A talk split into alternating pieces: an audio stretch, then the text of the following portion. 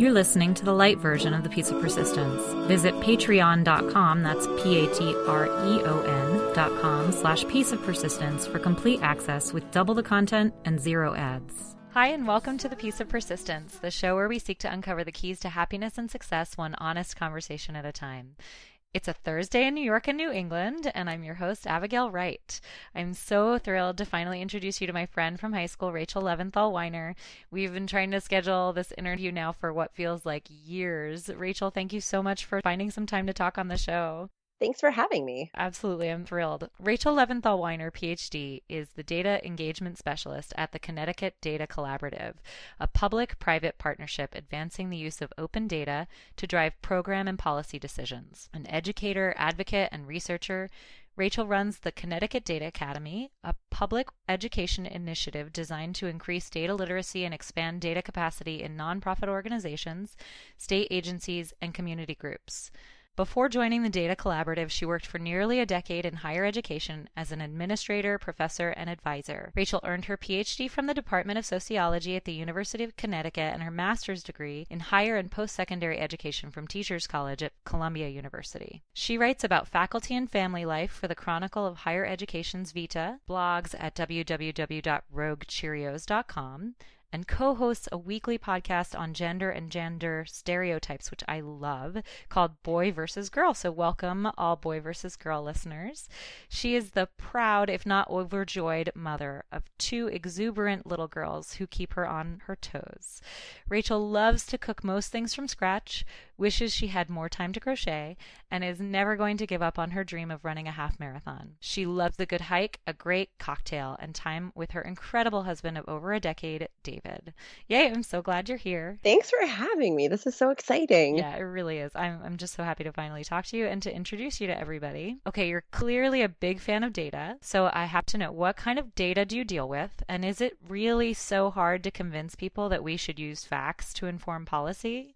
It's a funny thing to start with. So I'm trained as a mixed methods researcher. So that means that I know how to deal with quantitative information but qualitative information. And it's funny because when I first started graduate school, most people had me pegged as like a hard numbers person. I TA'd for a professor and then he was my qualitative methods teacher and he was like you have a gift for this like you should really be working with people as well. I personally work more with numbers but I encourage the people that I work with to look at all different kinds of information how they can use it in their work. Nice to your question about whether or not it's hard to convince people to use fact, I work with a lot of nonprofit organizations, and many of them are, um, they live in an era right now where they have to show evidence of their work. That hasn't always been the case. I mean, funding is getting thinner and thinner for organizations, state budgets are getting thinner and thinner.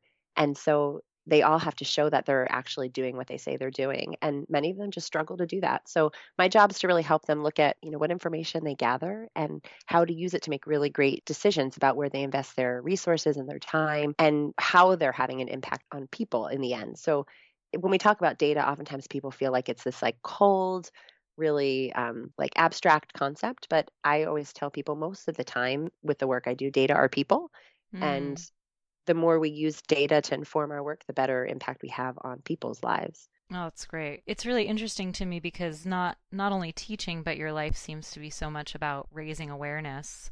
Um, and you you are definitely doing that in your podcast, Boy versus Girl, which I love. Oh my god, I love it. And and you and your co-host Matt have a really great rapport, and I I love your honest look at gender issues and stereotypes. What message or messages are you hoping to convey on your show?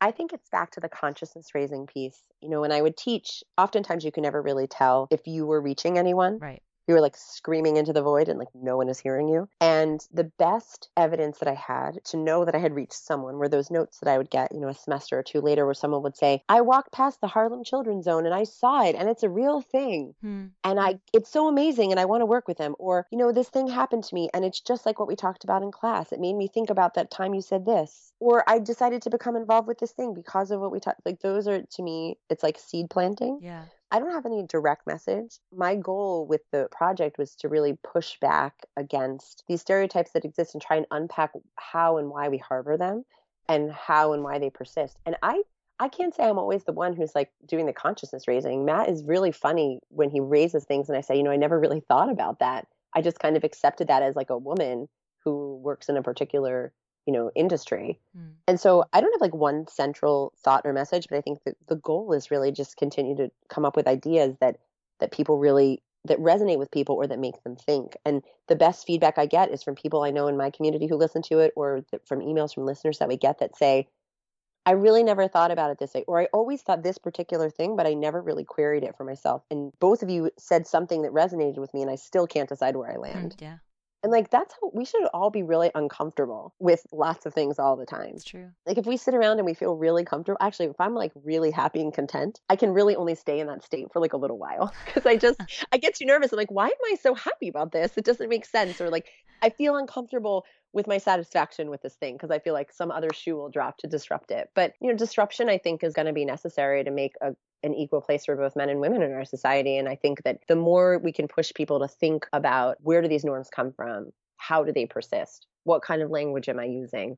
You know, what kind of actions have I always been doing that might have really been like sending the right or wrong messages to people? Why did I never push back against whatever that person said in that meeting? Like, that's the kind of stuff that there's no one thing, but it's all of those things. Yeah, without the awareness or dissatisfaction, it's it's impossible to raise everybody else's life satisfaction. Absolutely. Anyway, it it sounds like you appreciate uh, also activity as a source of well-being between your love of hiking and also your desire to run a half marathon. But how do you make time in your busy routine? I mean, you're raising a family, you're working, you're doing a podcast. Like I, I know how busy you are. I, how do you make the time for it? it took me a really long time to actually prioritize it. So going back two years ago, I wrote about this for my for my gym um, because I was so far out of any kind of routine that made sense to me that I couldn't, and I was angry about it.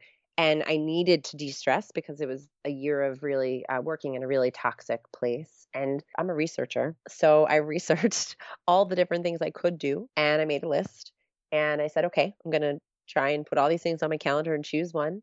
And it turned out that the one that made sense, which makes most people throw up, is this 5:30 a.m. boot camp class, which most people are like, is that like CrossFit? What does it mean to be a boot camp class? 5:30 in the morning? Are you insane? But it has put me on this path to have a little more discipline in terms of how I use my time. So a couple days a week I get up at 5 in the morning and I drive like 10 minutes away to this class and it's a group of like almost a dozen people. They're all awesome humans in the world that I see a couple times a week. I probably see them more than some like close friends that I have. And we throw things against the wall and we do jumping jacks and calisthenics. And I didn't know what kind of goals I had for myself, but I started to see strength come through in a way like physical strength that I didn't know I had. Um, I've told people I have not lost one ounce of weight since I started, but I feel way stronger than I ever have. amazing. Um, I climbed a rope earlier this summer, Wow. like a like I got on a rope and I climbed like 20 feet in the air. I don't know if I I could don't do know. that. I don't think I could. I didn't know that I could. That morning, I was like, I, I tried once. I got halfway up. I wasn't going to try again, but my other friend in the group ahead of me did. And I said, I've got to give it a shot. And I did it. And then I was like, maybe that was a one off. And two weeks later, I did it again. I mean, these are things that I never would have imagined that I could actually do. Mm-hmm. So for me, like you get a little addicted to that sort of adrenaline and those endorphins that you get from exercising. But there's this like really nice community. And so I've prioritized it. And so that means you know, I have to go to bed early the nights that I go to the gym. And um, that also means that I know exactly how much time I have in the evenings to spend time with my husband, to get things, you know, I have a bunch of side hustles. So, like, to get that work done or to wrap up my day or to spend time with my girls. And there's no like one secret way, but I just, I had to prioritize it and say, this is important to me. I'm a better person because of it. Like I have more energy, I sleep better. All of those things come from prioritizing that. And then I feel up for things like um, if it's a Saturday and we just want to go for a hike, it's not like, oh, can I do this? Can I hang? It's like, no, I, I'm totally down because I'm physically able. Wow. Uh, you know, I kind of want to benefit myself from this research mind of yours and, and the way you've kind of like hacked your schedule.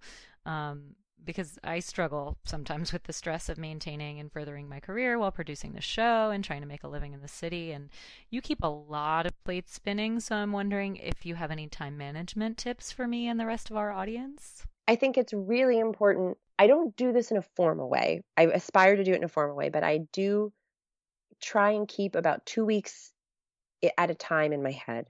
And so I'll look ahead for two weeks and I'll say, okay, what's coming up? What evening commitments do I have? What commitments do my like, I have to you know my kids' schedules obviously impact my schedule. Uh, my husband's now doing a lot more service to our community through two different commitments that he has, so that impacts my ability to do things. Seeing family, seeing friends, like I kind of look ahead and see, okay, what what looks crazy, what looks manageable, what has to come off my plate, what has to come on my plate. And then I try and hold those details, those two weeks at a time in my head. And I try not to push myself to look too far out because then I get really overwhelmed. Um, like I can schedule, you know, a weekend visit from someone or something down the road, but I know what's happening for the next two weeks. And saying no is one way to manage your time. Mm-hmm. I'm at a place now where I do a lot of things for which I don't necessarily make money, but it's planting seeds and spending time. And I did that also in years past. And now those things are turning dividends for me in terms of things that are paid. So if I was going to invest in a side hustle, you'd want it to be paid. Yeah. Um, and then just like really being honest about what your physical needs are and when you have to flex those or not. Because I think like sleep is so important. And when we manage our time, we don't really factor in how much rest we need. Rest is predicated on like, you know, did you take that late night thing or do you have this early morning thing? And you know what other people's schedules are impacting yours such that you don't get enough rest and then you aren't sharp enough during the day and then it just like compounds over time yeah. I'm a checklist kind of person. When I said I don't practice this, like I, I like to check in with myself on a Sunday night and say, okay, what's coming up? Um, what didn't get done last week that still needs to get done? What's like, you know, most emergent? What's you know, least urgent? And sort of like just constantly be toggling between things. But I don't have an app. I don't have I don't have any one straight way. Oh, I will say though that I set very strict resolutions for myself this year. Things I wanted to do monthly, quarterly, and mm. yearly. So, you know, like I really wanted to prioritize exercise and I really wanted to make sure I'm doing something active four times a week. So, and I track that because I want to make sure that I'm taking time for myself. I really want to make sure that my husband and I have private time like at least one night a month which I know sounds like that's not enough time, but like at least one night where we are fully no no responsibilities for children, or other people. And we have plenty of time together. We're actually really good lately about like, oh, you want to grab coffee before you head into work? Oh, you want to have breakfast while the kids are at religious school? Like we're better at that now. Um, but like one night where we can really just be like, we're here in each other's presence, focus on each other. And then really saying to ourselves at the end of the month, hey, we never did that. Like the month was nuts. And this, you know, this current month was like a lot of things came up that have been unexpected where we're still in the middle of it. But, you know, it may not happen and that's okay like to be easy on myself and say okay so you didn't do that this month but like be reasonable about your expectations. Um, so i think like that long-term goal setting can be really useful but I, it's helpful to say i want to do this this many times in this year well, yeah it's like um, using your values to inform your schedule. Yes and then also really you know at the end of the day like time management is something i think i do well for maybe like 10 days at a time but yeah. you know, it's okay. Like I did a great job last week and I'll likely do a great job next week, but like this week was not the week for that level of organization. While you're being reasonable about those expectations, what does success look like to you at this point in your life? It's such a fun it's such a funny question to me because if you had asked me this question a year ago, two years ago, three years ago, I probably would have had really different answers. Yeah. Yeah. Um and and David and I are talking about this a lot because we're both in a place where at least with our professional work, but like our paid work, we have some flexibility and autonomy and a schedule unlike we've had. So we, you know, when I was an academic, like a full-time academic, and he used to work for a, a media company, we basically worked like 24/7. I mean, or we had like a 24/7 kind of like work cycle happening in the background. And our his parents, whenever we'd visit, they could never understand why we were constantly checking email and checking in and checking our phones. And in the last year, because we both shifted into different professional roles, we don't have that anymore. Mm-hmm. And at first we were like, are we failures because we work 8:30 to 4:30? and then we were like, no, this is like the best we've ever had it. You know, we can oh, literally all like convene on the house at, you know, between five and six o'clock and like the unpacking backpacks and like getting dinner ready and doing all these sort of like normal dinner time kid things and I'm asking about his day and he's asking about my day and we're like actually talking to each other and we're in this like stage of life where we keep saying we've leaned out like we've leaned way out um, status and leadership is not like aspirations of that are not driving what we're doing and they may come but i think the nature of both of our work is really going to lead us to a place in the next couple of years where we'll be part of like a dispersed workforce i think we won't even work for like brick and mortar places and wow. so right now success is really just like having this peaceful life where sort of like compensated well for our time and we have mm. flexibility and autonomy and that we have some some level of security and and our health is good, like to me, that's totally success. Like if you'd asked me, you know, five years ago, I don't know if that would have been my definition. I don't, really don't know. I think at the time I was being sold this bill of goods that was like success is a tenure track job at whatever cost it takes. I never felt it like that would be like the end all be all for me. And now all the time I've invested in leaving that industry is paying off for me. So mm-hmm. right now success is like peace and comfort and like being being able to have like an easy time and having fun and like not having like a toxic work environment like not feeling sort of toxic stress which we both were in for a couple of years and it was really terrible. Oh, well that sounds like a wonderful change. It is it really is. We're we're we're doing really well right now. It's good. That's wonderful. I ask this question of everyone, and I think for you it might be the hardest uh, to narrow it down to one thing. But if there were one thing you'd like the world to see differently, what would it be? I I mean it's it's racism, like for mm. sure. There's just no right. I mean it might this might be informed by the time like the time of the world we're in right now, but right.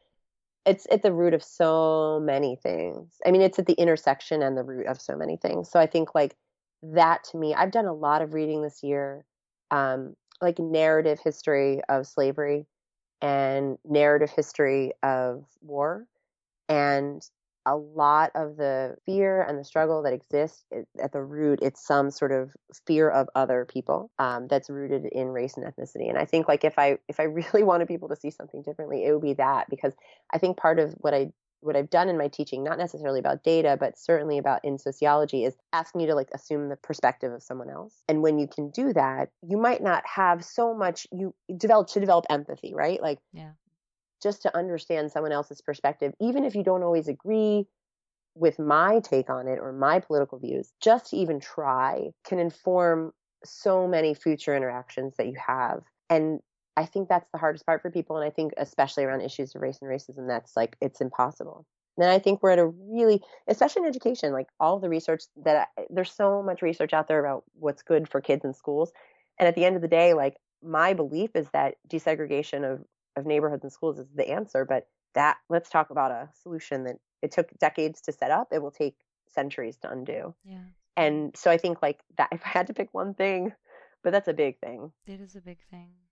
I mean, how how do how do we start? I think engaging I think engaging honestly with our history is a, is a really good place to start. I think that I think you and I had schooling in that topic at a time when we hadn't really faced our most recent modern history honestly. Mm-hmm.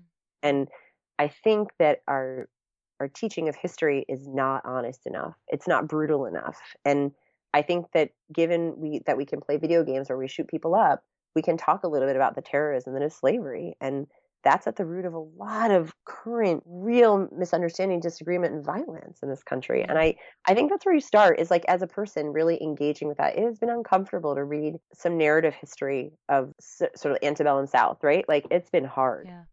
But I think I've been surprised and embarrassed by my lack of understanding of that whole era of history.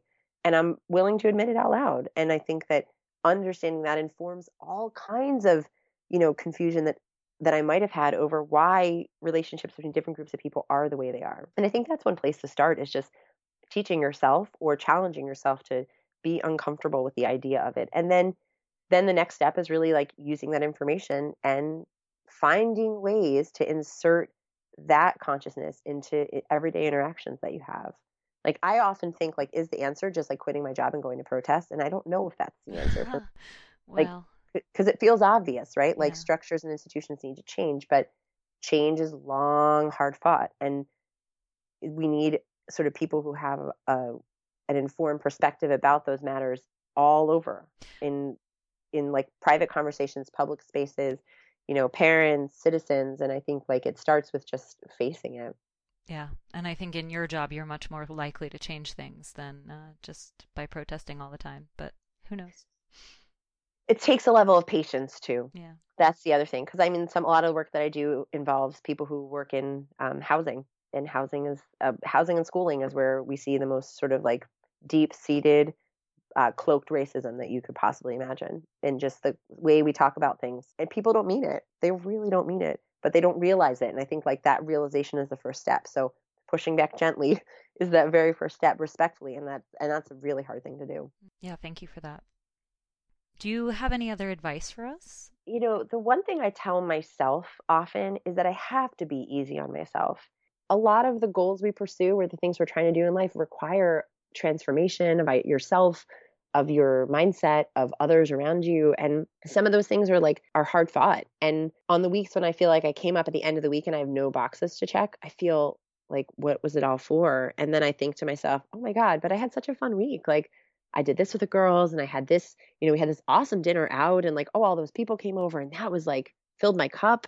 And I just think to myself, those were never on the list to check off in the first place. And if I come up short because mm. all those things happened, then that's great too. And I think I just need to be a lot easier on myself than I allow myself to be because I hold myself to really high standards. I don't know where those standards came from.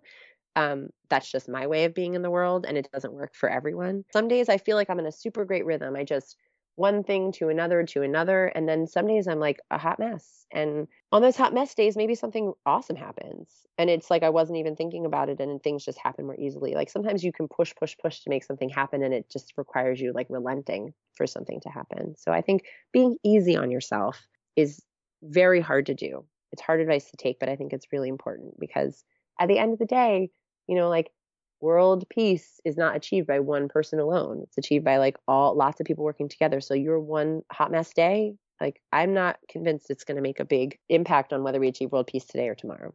Hmm. So you're really meeting yourself where you are and and I'm I'm so happy you were able to meet us. I am too. Where we are today. Thank you. Uh, thank you so much for being here and sharing yourself and sharing your thoughts. It's just it's wonderful to talk to you and and to be able to to have this conversation. Thank you so much. Thanks for including me. Yeah, yeah, absolutely. And and thank you all for joining us on the Peace of Persistence. If you enjoyed this episode, please take a minute to share us with a friend or review us on Apple Podcasts, iTunes, YouTube, IMDb. Every share and review or even rating helps new people discover our show. Also, if you think you know anyone who's extraordinarily and genuinely happy, who's had some success in their lives, if you think they'd be a good fit for our show, please let us know at peaceofpersistence at gmail.com. And in the meantime, subscribe on patreon.com. That's P A T R E O con.com slash peace of persistence for full access, or you can find our light episodes on YouTube or wherever you listen to podcasts. And we'll see you next time on The Peace of Persistence. And join us for more great conversations and content to help all of us find the happiness and success in our lives. But if we've forgotten what really makes us sing and dance at night, it's the, the people around and our dreams that lift us up from underground.